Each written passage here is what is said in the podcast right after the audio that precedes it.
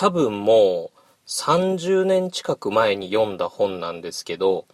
武田鉄矢のさらば愛しき人よというエッセイ集でこんな話がありました。楽屋である若い女優さんが帰りの遅い彼氏か旦那さんに対してちゃんと美味しい料理を作って何時まででも待っているっていうような話をしていたそうなんです。周りの俳優さんや他の女優さんは、すごいねいい女の鏡だねというふうにしきりに褒めるんですけれども、それを楽屋の隅で聞いていたキキキリンがぼそっと、本当にいい女ってのはね、一生懸命作った料理を男が帰ってくる頃合いを見計らってサランラップして冷蔵庫に放り込んで先に寝てしまう女だ。そしたら男はほぼ出来たての料理を女に負い目を感じることなく食べられるだろうっていう風なことを言ったっていうエピソードなんですけれども当時中学生だった僕はああこれが大人の女の愛っていうものなんだろうなとため息をついた記憶があります。キキキリンといえば3枚目女優というイメージだったんですけどね。でも僕たちの知らない世界できっと素敵な恋愛をしているんだろうなと憧れたものでした。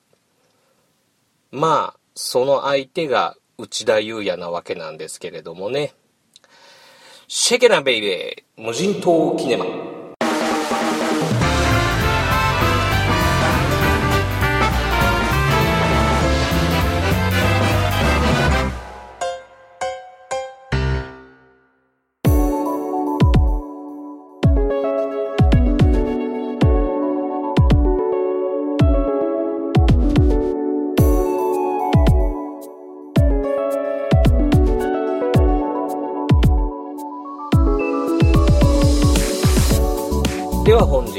人島キネマに上陸する作品は海よりもまだ深く。サクッと概要を説明しておきます。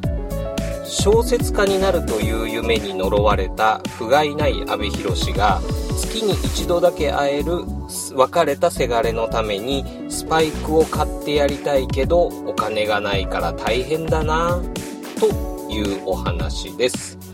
出演は阿部寛に漫画原作の仕事を紹介する親切な人の役で古舘寛治ロン毛に銀のスーツで若いお姉ちゃんと不倫する人の役に黒田大輔。そしてガラスの修理屋さんになりたかった義理の兄役に高橋和也となっております。まず僕牛田にとってこの映画はどんな映画だったかという意味ではなりたかった自分と実際の自分との折り合いをつけていく映画という風に解釈しました。前半から中盤なんなら終盤まで主人公阿部寛のダメさ残念さが丁寧に執拗に時にコミカルに時に切なく描かれていくんですけど大なり小なり身に覚えがある人にとってはあいたたたた。って身もだえしたくなる映画だと思います。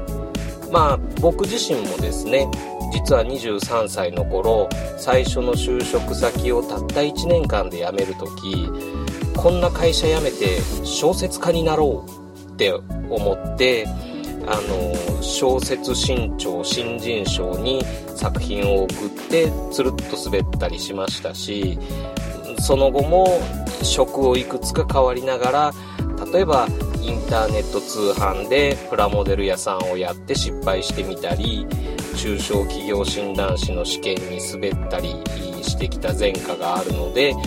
まあ他人事としては見れないだろうなっていう覚悟はしていました。今でこそ自分の手に職をつけて独立自衛というような意味では行政書士としてなんとか生活してますしあのかみさんもこの映画を隣の席で一緒に見てくれるっていうくらいの関係でいてくれていますのであの途中退席はせずに済みましたけれどもねでもこの映画の未だ本番準備中の俺という情けなさは本当に痛いくらいわかります。で、そんな自分を以後支えてくれるであろう優しい言葉がたくさん散りばめられたあったかい映画だったなっていうふうに思っています。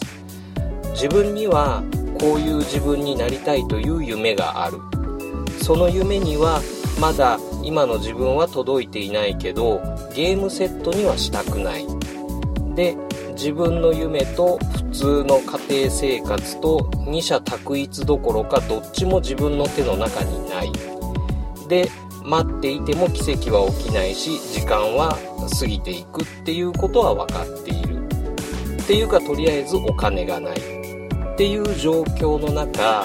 阿部寛演じる主人公は何かを捨てて何かを選ぶのか何も変わらないのか何らかの一歩を踏み出すのかそしてなりたかった自分と実際の自分の折り合いについてどういう答えを出すのか。是非劇場の暗闇の中で自分自身に向き合うようなつもりでこの映画を味わってみてもらえたらいいなと思いました。で僕牛田のおすすめポイントですけれどもまあ、キキキリン、阿部寛の演技は言わずもがなですけれどもね。でも特筆すべきはやっぱり牧陽子の実在感がすごい良かったなというふうに思いましたそして父になるの時もすごいな本当にこういうお母さんいるよなっていうふうに思ったんですけれどもその時の母親像と今回の母親像を比較するとやっぱり女の要素というかこうまあ誰に対してっていうわけではないですけれどもその恋愛感情を持つ女っていうところが隠し味としてちゃんと効いていてでそれゆえに阿部寛の目を通して見る牧陽子の佇まいっていうのがとっても切なくてよかったなっていうふうに思いました。この人と別れてはいけない。だから阿部寛ちゃんとしろよバカっていう風にこうギュッと拳を握って思わせてくれるっていうのはこの牧陽子の実在感があってこそだったなと思いますしもし逆に牧陽子に魅力がなかったりその役の説得力がなかったりしたらあの別に阿部寛は今のままでもこう、ボンクラとしての気楽な人生っていうのもありじゃんっていうような話になってたかもしれないなっていうふうに思いました。子役の子は、あの、是枝監督作品にしては今回は普通だったような気はします。あとは、脇を固める名脇役の面々ですよね。でも、黒田大輔、古舘寛治、高橋和也は、もう好きになりすぎちゃってあ黒田大輔は今回こういう役なんだとか高橋和也はこういう役の方がやっぱり合ってるなとかそういう風に思ってしまって逆に物語への集中力が途切れちゃったなっていうところは映画の鑑賞態度として、まあ、反省すべき点ではありました。一本の人間ドラマとしてちょっと地味かなという気もするし今の僕にとってはちょっと教訓めいたセリフの数々があの説教臭く感じるような気がしなくもないですけれどもでもまた何年か経ってその時の自分の生き方とかに迷うことがあった時その度にまた見返したい作品だなっていうふうに思いました。というわけで海よりもまだ深く無人島キネマに上陸です。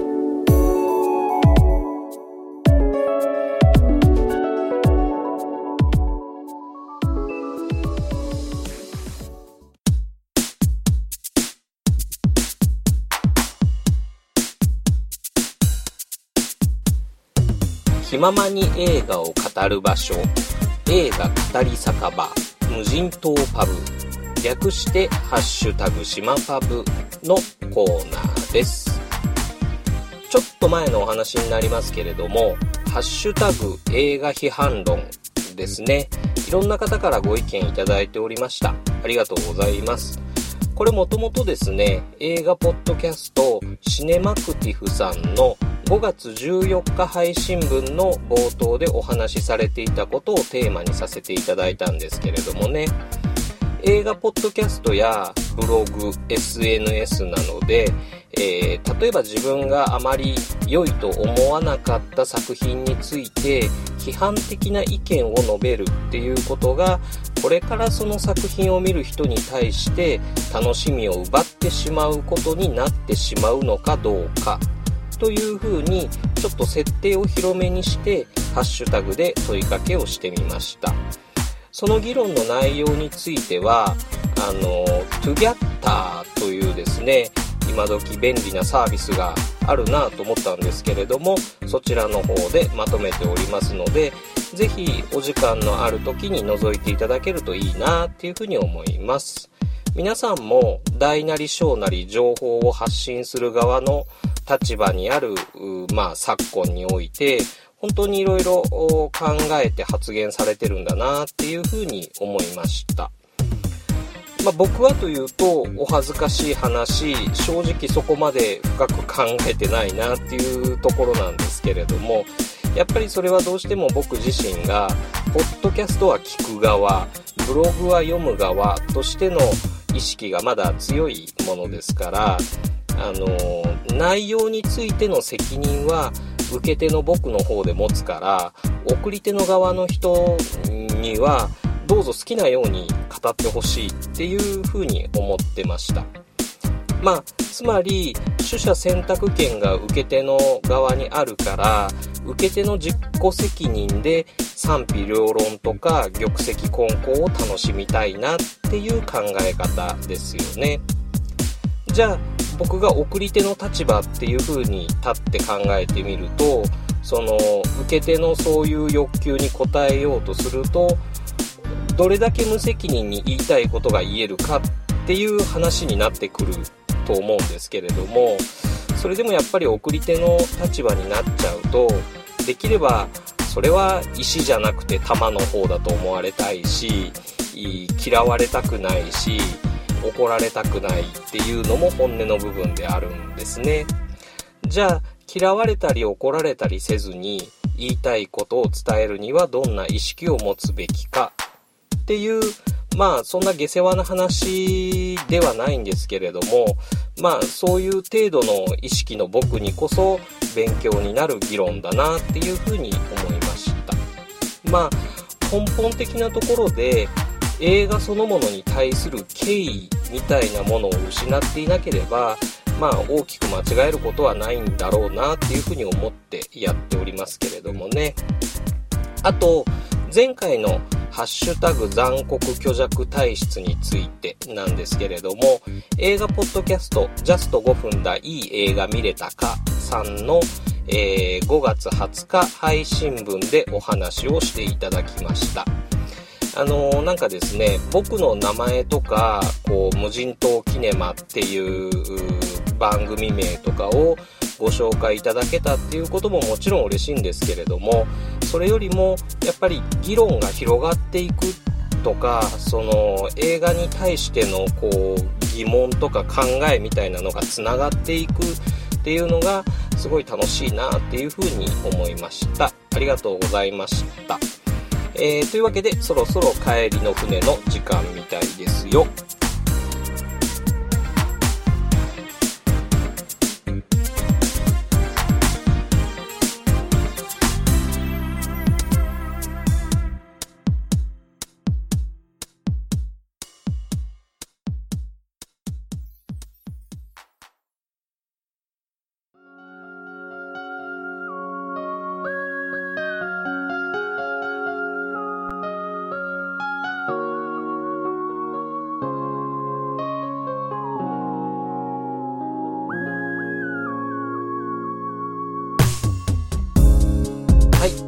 わけで後半は無人島キネマからの帰り航路になりますね。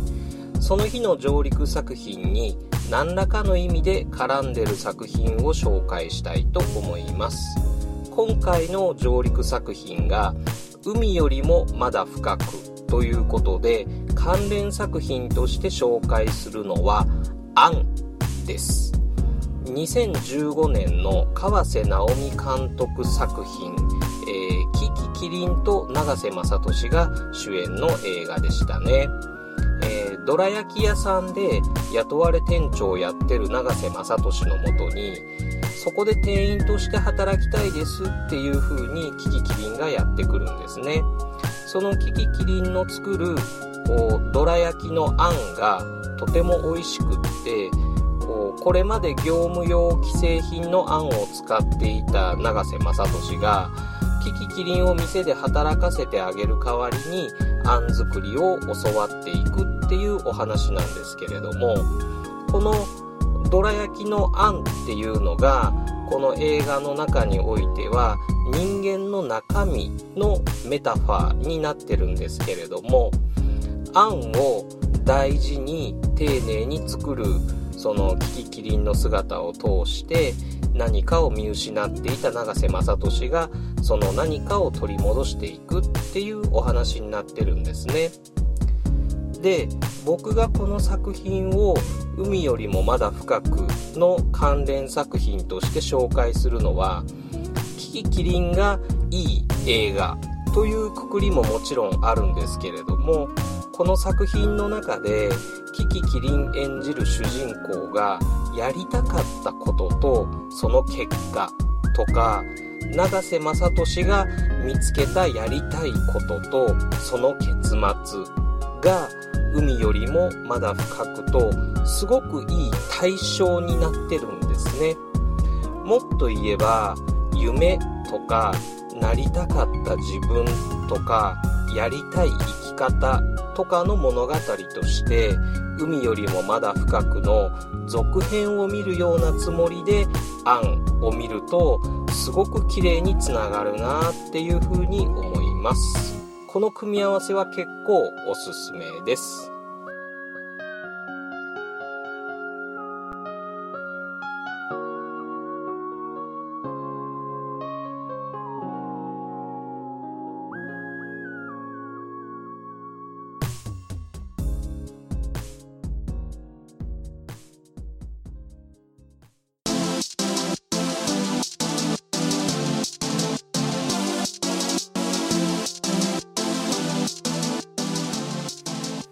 無人島キネマポッドキャスト版クルーズ8往路海よりもまだ深く袋あんは牛田智之のご案内でお送りしました。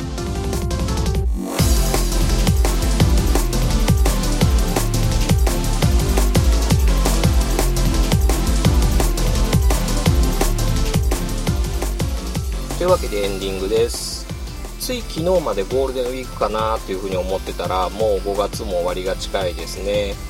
アカデミー賞作品ラッシュがあらかた終わってもう落ち着くかなと思ってたら何が何が6月以降も見たい作品が目白押しでまあ嬉しいっちゃ嬉しいんですけれども押井守最新作の「ガルムウォーズ」5月20日に公開されて僕はまだこれから見に行くんですけれどもどうなんでしょうかね。6月の大本命はアントワン・フークワ監督。それからジェイク・ギレンホール主演のボクシング映画「サウスポー」だと僕は思ってるんですけれどもあの牛田大好きフォレスト・ウィテカーがですね、えー、トレーナー役で出るっていうことであの、もともと僕、フォレスト・ウィティカーっていう役者さんが好きで、で、いつかボクシングのトレーナー役をやるのを見たいっていうようなことをちょうど思ってたりしたら、あズバリそういう役で出てくるっていうことで、これはもう上陸確定なので、もう見次第また、このポッドキャストでご紹介することになるんだろうなっていうふうに思ってるんですけれども、あと「太陽」で演技がすごいなというふうに驚愕した門脇麦が主演の「二重生活」っていう映画も6月に公開ということでそれも楽しみにしています。えー、ハッシュタグ島パブですね。えー、定番タグだけじゃなくて小ネタ新ネタもじわじわ育ってってくれるといいなと思ってます。ハッシュタグ映画生還隊ハッシュタグ映画話あるある。この辺はもうちょっといずれ手こ入れしていきたいなっていうふうに思っております。あとハッシュタグ仕事やる気出す映画。ハッシュタグ男イチャイチャ。ハッシュタグ映画プロム。ハッシュタグメキシカンスタンドオフについても思いつく映画があったら教えてくださいね。最後に夢というものの話についてなんですけれども30代の頃の僕は夢とか語る前に自分の生活どうにかしろよっていうような考えから自由になれていなかったので夢という言葉そのものにうさんくささしか感じなかった時期っていうのがありました。で40代になってこう自分なりの生き方っていうのを生き直しし始めた今になってみると一周回って夢ってやっぱり決着はつけておくべきだよなっていうふうには感じるようになってきました。たださすがに2周目ではあるので10代や20代の頃よりは多角的な視野から夢っていうものを考えられるようになったなっていうような気はしています。その夢との決着のつけ方っていうのについてはあの馬車馬さんとビッグマウスっていう映画とあとフランシス・ハっていう映画もその立ち止まった自分の肩をそっと叩いてくれるような作品なのでよかったら見てもらえるといいかなっていうふうに思ったりしています。というわけで無人島キネマポッドキャスト版本日はこれにて閉館。またのご来場をお待ちしてます。